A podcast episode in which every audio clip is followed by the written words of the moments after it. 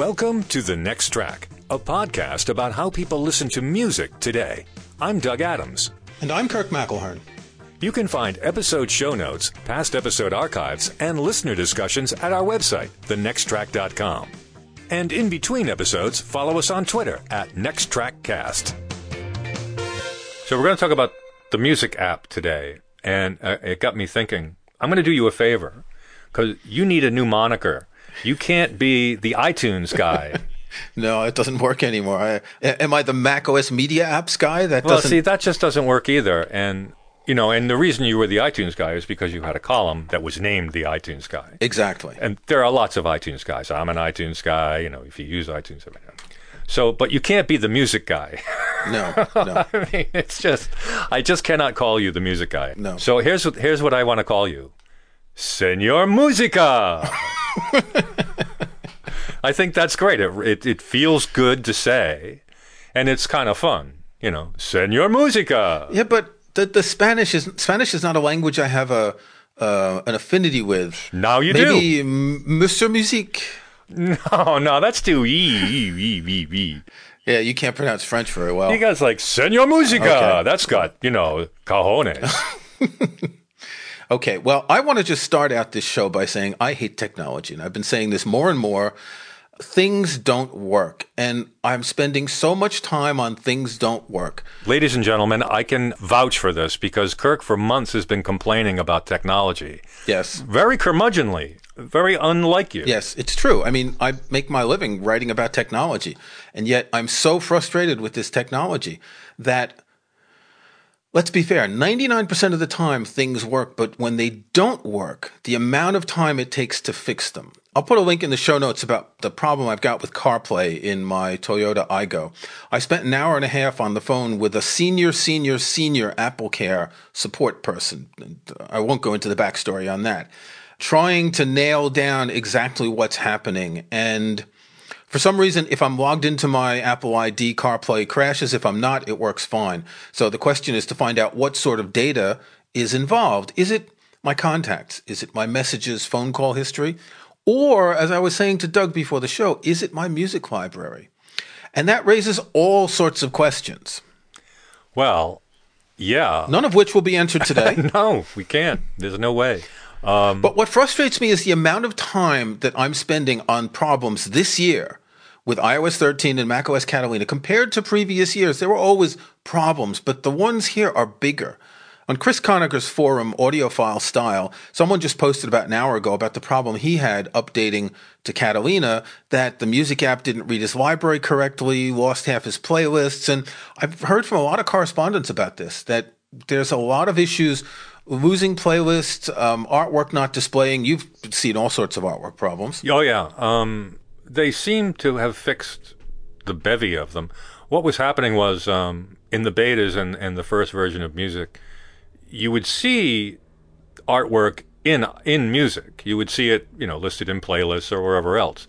But anywhere else, it wouldn't permeate. So, for instance, if you were to look at the audio files of your tracks, you wouldn't see what you'd expect, the album artwork as the icon. In the Finder, you mean. That's right. And that suggests that the problem was with the system framework rather than with the music app. Right. Quick Look, for instance, you couldn't see the album artwork. So it was obviously not a problem necessarily with music, but maybe with the system as well. And it just looked like something that someone hadn't plugged in yet. That's what it looked like. Because it's fixed now. In the 15.1 and Music 1.0.1, the artwork does permeate through the system. So, but there are still artwork issues. I don't want to go into too crazy detail about it, but you still may find tracks that have artwork but don't register artwork anywhere else.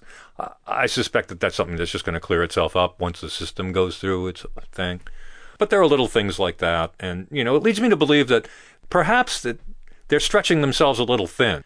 Not just in music, but in many things that Apple has been doing lately, that things are stretched a little thin. Yeah, that's a good way to say it. By the way, if out there in Radio Land you haven't figured it out, we're not going to talk about music, or we're not going to talk with someone who's written a book about music. This is just going to be about technology. So if you don't use Apple's apps, you probably don't need to listen, but you might want to anyway.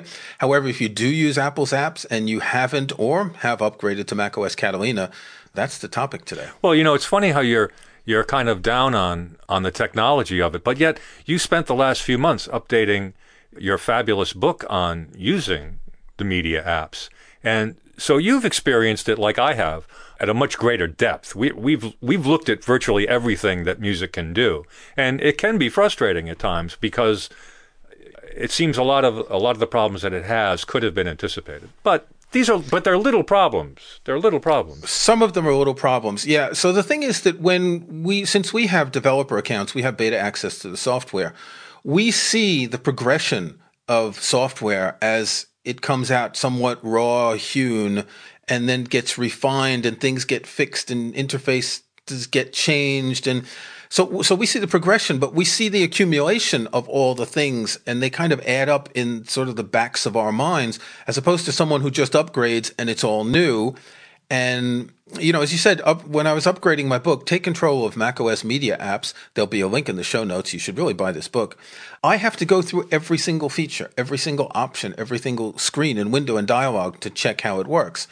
And it's true that throughout the process, there were things that just weren't working and didn't make sense. And there were bugs. And, you know, fortunately, most of them have been fixed. But there are still some quirks, and there are things that have been removed, which we'll get to in a second, that are kind of frustrating. I just want to I was actually going to open with this. Now we're 10 minutes into the podcast, and I just want to mention a poll that I did on my website about 2 weeks ago. I asked, what do you think of the new macOS media apps that replace iTunes? And I believe we're at about 345 people voted. 58% voted, I miss iTunes. About 29% voted, I like them. And about 13%, I don't have a preference. So 58-42, right? 58 miss iTunes, 42%, you know, they're okay either way. I think that says a lot. Of course, that says a lot of the accretion of time of using an app for 18 years and being familiar with it and having a lot of your muscle memory disappear. Yeah, I'm in the 42% column. I like the new apps. I can see where they're going to go, and I can see how they're much more streamlined, and everything works nice and smooth because it doesn't have all this cruft of having to deal with other media and things like that. It's just music, and I've actually liked using it. It just is much more cozy. Yeah, I don't really care about the cruft. I think that's a false argument. What I find is that I do overall appreciate the changes, but I miss certain features like the column browser. Yeah, the column browser, we still can't figure out why they got rid of it. It's the logical way to search for music, since you search hierographically. Hierarchically.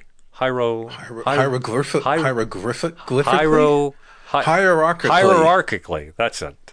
Right. You search hierarchically. I'll put a link to that in the show notes. Thank you. I need that.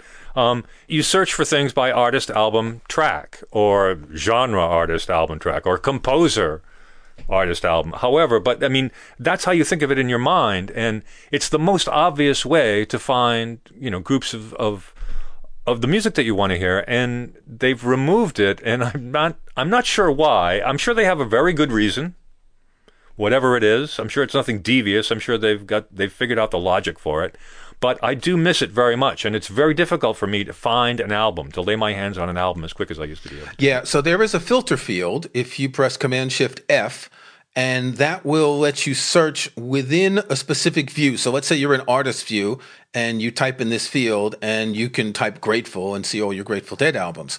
But the thing about the column browser is I use that together with Songs View, and this was the most compact. So I would have the column browser on top, and on my 21-inch, it would display about 12 or 14 items in each column. And then I'd select one, and then at the bottom there would be maybe 20 displaying. And the other feature that they removed that causes me pain is artwork in Songs View. So when you displayed artwork in Songs View, you would have this sort of natural punctuation between the list of songs with the artwork in the left-hand column that would let you know, whether it was a single, an album, an EP, however many tracks, would let you know that you're starting with something new. And I think this is important. Anytime you scan text, that you need a header to let you know. And in this case, it was artwork. They could bold the first item in a group if it's sorted by album. So you can't do that if it's sorted by song or date added. But whenever I sorted by album, I would have that punctuation that would remind me, here's where this one begins, here's where this one ends. My eye knows where to look to the line that's parallel to the artwork, the top of the artwork, to see what the name of an album is. Right. It's one of the difficulties that I'm having is that filter thing. It doesn't stay open. Yeah. So if you change the view in the browser window, if you go from looking at one playlist to another, the filter disappears, but I want it there so I can keep searching. The other thing is that the actual search box, which is pretty handy for searching Apple Music, but I don't like the results of my library being displayed in that way. I don't want that. So I actually had to write a script. It's called Search Results to Playlist, and it works the way the iTunes search used to work. That is, you have 5 sections of tracks you can look at. You can look at all the tracks, just the artist name, just the albums, whatever. And then it will put the results in a new discrete playlist where you can do whatever you want with them. And that's the kind of segregation I want when I'm doing a search or when I'm trying to choose an album. I want, I want to get to it right away. So another gripe that I have, I'm using a 21-inch iMac. And in Albums View, as you make the window wider, the artwork gets bigger. And now makes sense when the artwork is very small, and I'm going to make my window as narrow as possible. And so there's 4 albums across, and then I'm making it wider, and the 4 albums get bigger, and then it pops to 5, and then it pops to 6. And after that, no matter how big the window is, there's 6 albums. So if I make the window the width of those 6 albums to not make the album artwork too big, right? I can see 24 albums, 6 columns, 4 rows. But if I make it full width of the window, I really only see 18 because the artwork gets bigger. And you've got a 27-inch, so you're going to get even less because the artwork just keeps getting bigger until it gets to a point where it doesn't get bigger and you get all the white space on the side. I don't even use that view because of that. I just go back into Songs View. You know, we were talking about how we have it set up. I essentially did the same thing, Songs View with Column Browser. That's the way Steve Jobs introduced iTunes on stage. That's the configuration he had, the sidebar, the column browser, and the song browser.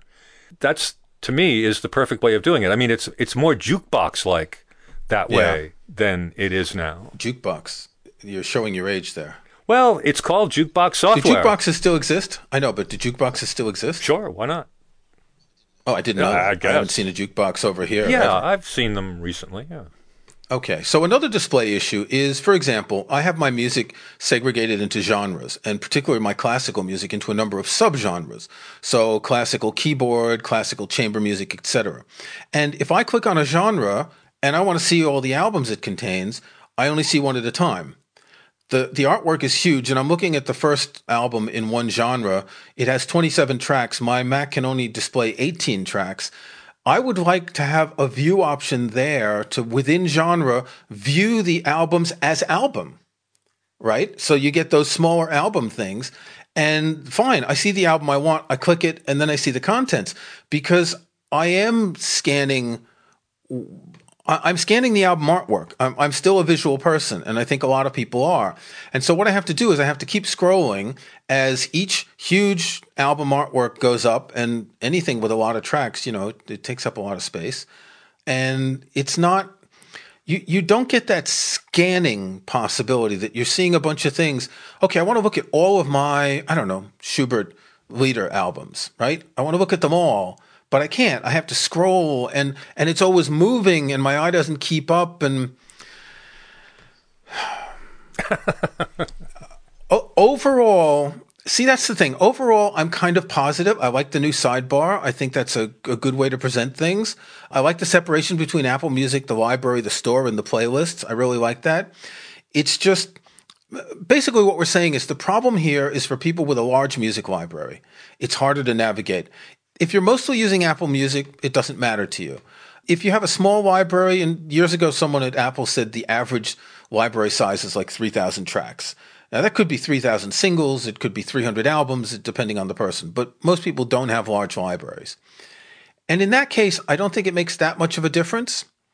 But it's all of us with large large library, serious music lovers, fans, etc., who feel a bit left behind by this? You know, the thing is, there are people of a certain age who, you know, who've been raised on having a digital music library. And the other day, I was looking at how many songs I had purchased on iTunes, let alone the number of songs I've also purchased on Amazon. But because I can track down the ones that I purchased from Apple, I've spent thousands of dollars on purchasing music. I don't want to just suddenly, for some reason, I mean, I could get rid of them. They're still in the cloud. I can still look at them. I can still get them on Apple Music, but I don't want to let go of the files. A lot of them I ripped myself. A lot of them I purchased. I have an investment in it. And, you know, after 18 years of using iTunes, I would think that they would know that there is a vast number of people who do have large libraries just by the fact of being around for so long and collecting so long. Yeah, and particularly people who bought a lot of music from the iTunes store over the years, even though, you know, that's dropped off, but there are people who have this existing content. I have something like 3,400 songs/tracks purchased from the iTunes store, but 879 of those were the Bob Dylan collection that came out in 2007 or so. So it wasn't a buck a track. 400 were the complete U2 that my son wanted, maybe a year after that. There was also the complete Pink Floyd and some big classical collections that I bought that were like $10 for, you know, 3 CDs worth of stuff. So I haven't spent $3,000, but I do have that many tracks. I mean, this is the curse of having a big music library in some ways. I suppose it is. It used to be you needed a room to put your records in, and now you need to have. Yeah. Now you need to be more cautious about how you handle your data. Yeah. I want to be positive about some things, though. I like the new... So there's this term that was never officially used in Apple documents, and yet it was the internal term that Apple used. The bit at the top of iTunes that would show the album artwork and the progress of a track was called the iTunes LCD. And if you know how to peek into the resources for the Music app, you can see that there are still some graphics that have the term LCD in them. But Apple has never officially used that term in support documents. So I've decided, a bit following advice of someone at Apple who made a suggestion, I'm calling it the app header. And the way that they've separated that and laid it out across the top of the Music app, I think, is quite clever. You don't have as much information in one place. It's very clean, and they've taken off the sort of 3D buttons, which of course they did in the very last beta, or the Golden Master, which meant that I had to redo all my screenshots because of the Up Next button and the Lyrics button at the top. But I find that I really like the display. I think it's quite clean. I said earlier, the sidebar, I like the way they've got the gradient of colors in the sidebar. And, you know, we complained years ago when they got rid of all that color. Was it iTunes 10 or 11 when everything turned gray? And now there's color back, and that's nice. I was kind of hopeful that they would have color playlist icons, because some of the early demo shots of the Music app that may even be still up on Apple had, you know, colored playlist artwork, and I thought that would be kind of cool. But I do like the way it looks. I do like the way it works. It's minimal. It's really I think it's just it works great. There are a couple of glitches here and there, but overall, I really do like it. I haven't used the TV app much, actually. I find the TV app really confusing, I'll be honest. It's not something I use on my Mac. It's something I use on my Apple TV or on my iPad. What I find confusing, so here's some inconsistencies that came. Those who remember iTunes 12 or who are still using it, you know, you've got the sidebar. Above that, you've got a pop-up menu called the Media Picker, and there you would choose music, movies, TV shows, etc. And then at the top center, you'd have 5 tabs. And I really like the way the Music app gets rid of all that extraneous navigational stuff. However, you still have 5 tabs on the top of the TV app, and you only get a sidebar when you're viewing your library. So it's this inconsistency of the interface as you shift from one app to another and from one view in this app to another. The Podcasts app has tabs at the top. The Books app does as well. The Podcasts app has an app header with play controls at the top. The Books app, it's at the bottom of the sidebar if you're listening to an audiobook. So there are some inconsistencies across the apps, which in some ways make sense, but in other ways are frustrating. I really hate to be down on it. I don't want to be. I think they've done a terrific job. And just think about it, really. It's a brand new app. It's a brand new app in a brand new operating system. And it's quite a delineation between the way we used to manage our media and the way you have to do it now. And it's a lot easier, frankly. I like it much more because it's a lot easier. For many things, because I think most people don't use more than, say, 2 of these media kinds. Right, exactly. I haven't used Apple's apps for podcasts for a long time because it's not the most convenient. I never really did much with movies on my Mac other than maybe tag them, which you can still do in the TV app, but I never watched movies on my Mac. I would watch them on an Apple TV or my iPad, as I said. I did have audiobooks, and moving them into the Books app, well, so then we get into some problems of like where the files are stored. We're not going to go into that. I'll toss in a couple of links from my website explaining these things. I think they're one of the issues that I think is problematic is that Apple didn't really let people know enough what was going to happen, that the podcast, if they had a lot of content on an external drive, some of it would stay there, music and TV. Some of it would be moved to their home folder, audiobooks and podcasts. And this has caused a lot of grief for people. Yeah. And also there's a problem with the Books app handling audio, handling audiobooks, whereas that's what the music app is for, but it's a book, but it's audio. And you can't go back and forth between the two unless you do some finagling of the files and things like that. So I've been hearing from people who manage audiobooks in iTunes, and they're trying to figure out a way, how do they get the books back into music? Because that's the way they like managing it. So the problem is that if you've gotten your audiobooks from Apple or Audible, they have DRM, and they have to go into the Books app. If you've ripped your own CDs or used Doug's script joined together, particularly to join together files as you rip them, you have MP3 files, and you can keep them in the music app because they're considered to be music. But once you put them into the Books app, you can't change the tags anymore. And this is a problem. One person wrote me saying that he had a whole collection of books and that they were all numbered, and the tags got messed up going into the Books app, and he couldn't re-add the numbers in fronts of the titles. Maybe it was like the 25 Jack Reacher novels or something, but the person wanted to have them in order. My suggestion, if you have a lot of audiobooks like that, is keep them someplace else. Put them in the Books app when you want to use them, and then take them out. Another problem with the Books app is your Apple audiobooks will be available in the cloud because they're purchases from Apple. Your Audible books won't be, but you can use the Audible app on iOS, which I find superior. But books that you rip won't go into the cloud either. So if you rip your own CDs, while we have a cloud music library for music, we don't have that for audiobooks. I've also found that you can't sync audiobooks from Audible to the Books app on the Apple Watch, which I would really like to be able to do.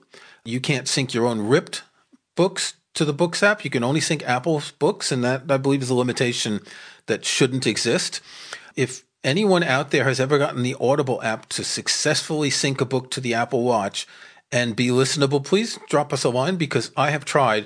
In the 2 years or 3 years that Audible's had an app, it has never once been successful. So you would listen to an audiobook from your watch? Yeah, with Bluetooth headphones, with AirPods, so you wouldn't need to have your phone. You're out walking, and you don't want to take your phone, and you could do it that way, and because you can do it with music, so you should be able to do it with an audiobook. So, yeah, I hate technology. Technology, it breaks and takes a lot of time, and it's frustrating, and we end up recording podcast episodes like this where we just rant a lot. Yeah, I don't like ranting about it, but I guess we had to get it out of our system. Well, we did, because every week before the show or whenever we're chatting otherwise, we tend to be ranting about something that we can't figure out or that isn't working correctly. And I know there are a lot of listeners who have questions and problems, and so we're going to send them to 2 places to get resources. One is DougScripts.com with 500 some odd Apple scripts, many of them updated for the music app and the TV app, because you can't use AppleScript with books and podcasts. And you also can't use iTunes scripts in Catalina. Right. So if you've got older Apple scripts written for iTunes, they won't work unless you edit them or wait for me to edit the ones that you use. Yeah, you'll have to download new scripts for most of them. And then the other one is my book, Take Control of macOS Media Apps, and I cover everything in detail. I do cover a lot of the gotchas and a lot of the the changes in the way we do things. I mean, I do look at the book as a comparison of iTunes 12 to the present. So very often in the book I'm mentioning, well, we used to do it this way, now we do it that way. It's a pretty handy book. I got a chance to see it. I got the first copy, I think, didn't I? You actually did get the first copy that I sent out. Yep. And you even got an acknowledgement in the book. In fact, there's even a chapter about AppleScript. So. Oh, my goodness. I got to read it, too, just having it. All right, we're going to do our next tracks now. Kirk, have you got a pick for this week? I do. And so this is something that was in my library and that I hadn't listened to for a couple of years. It's called the Manchester Gamba Book. It is a 2-CD set of recordings of solo music for viola da gamba. Regular listeners know that back in a previous life, I played the viola da gamba for a year. It was one of my favorite instruments. I love the sound. I love the resonance. Bass viol, it's like a cello. You know, it's that really deep sound. It sounds like James Earl Jones's voice, you know, when you get to the low notes.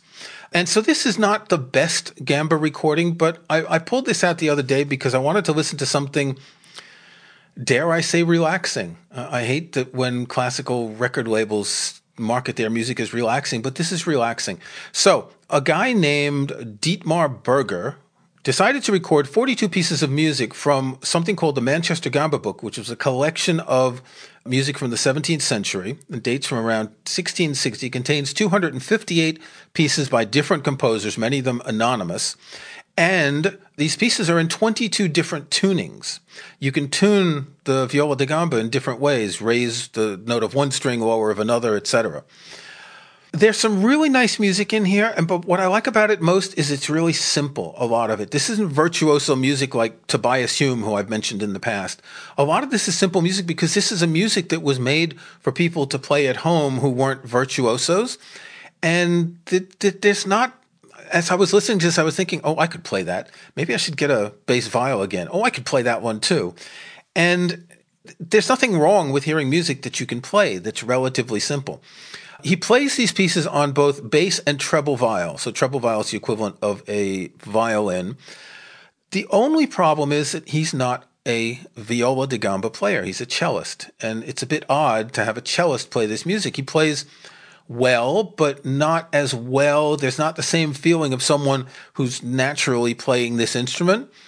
2 hours and 40 minutes. It's on Naxos. If you buy it, it's cheap. If you stream it, it's free. Well, it's part of your $10 a month. If you don't know the instrument and you want something, dare I say, relaxing, but with that wonderful sound of the viola da gamba, check it out. It's the Manchester Gamba Book. That's funny because my mother, who was a cello player, sort of, she played the cello. She played at the cello.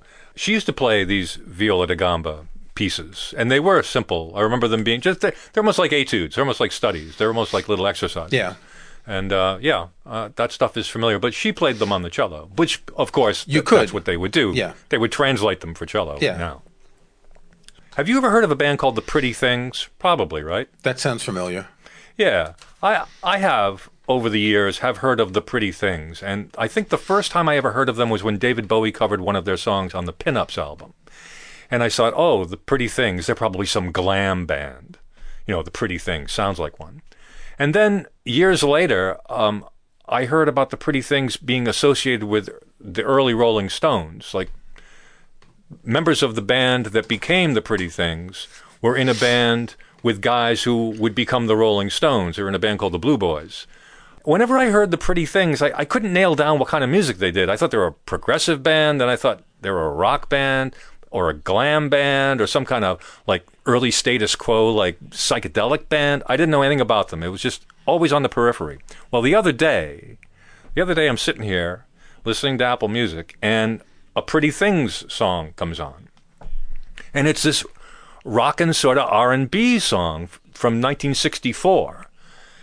And it sounds like something by the Rolling Stones from 12 by 5.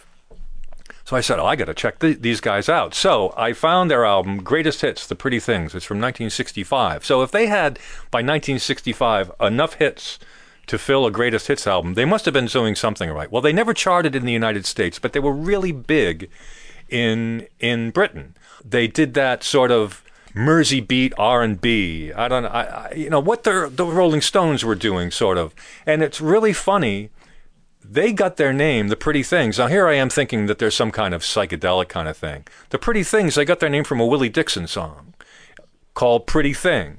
The Rolling Stones got their name from a Muddy Waters song. I mean, it was a trend back then.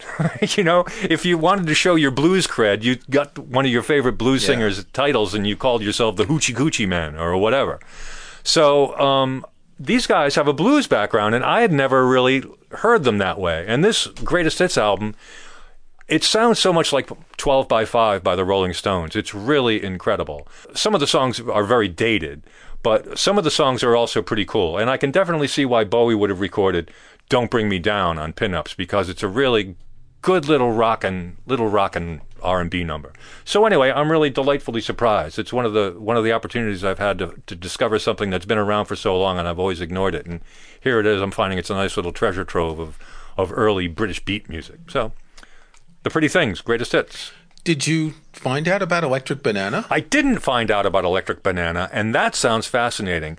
These guys, when they weren't performing as Pretty Things, did the soundtracks for porn movies, among other things. They did music for the DeWolf Company. Now, DeWolf is a big commercial enterprise. They provide a lot of background music for movies, for TV shows, commercials, just, you know, they license music.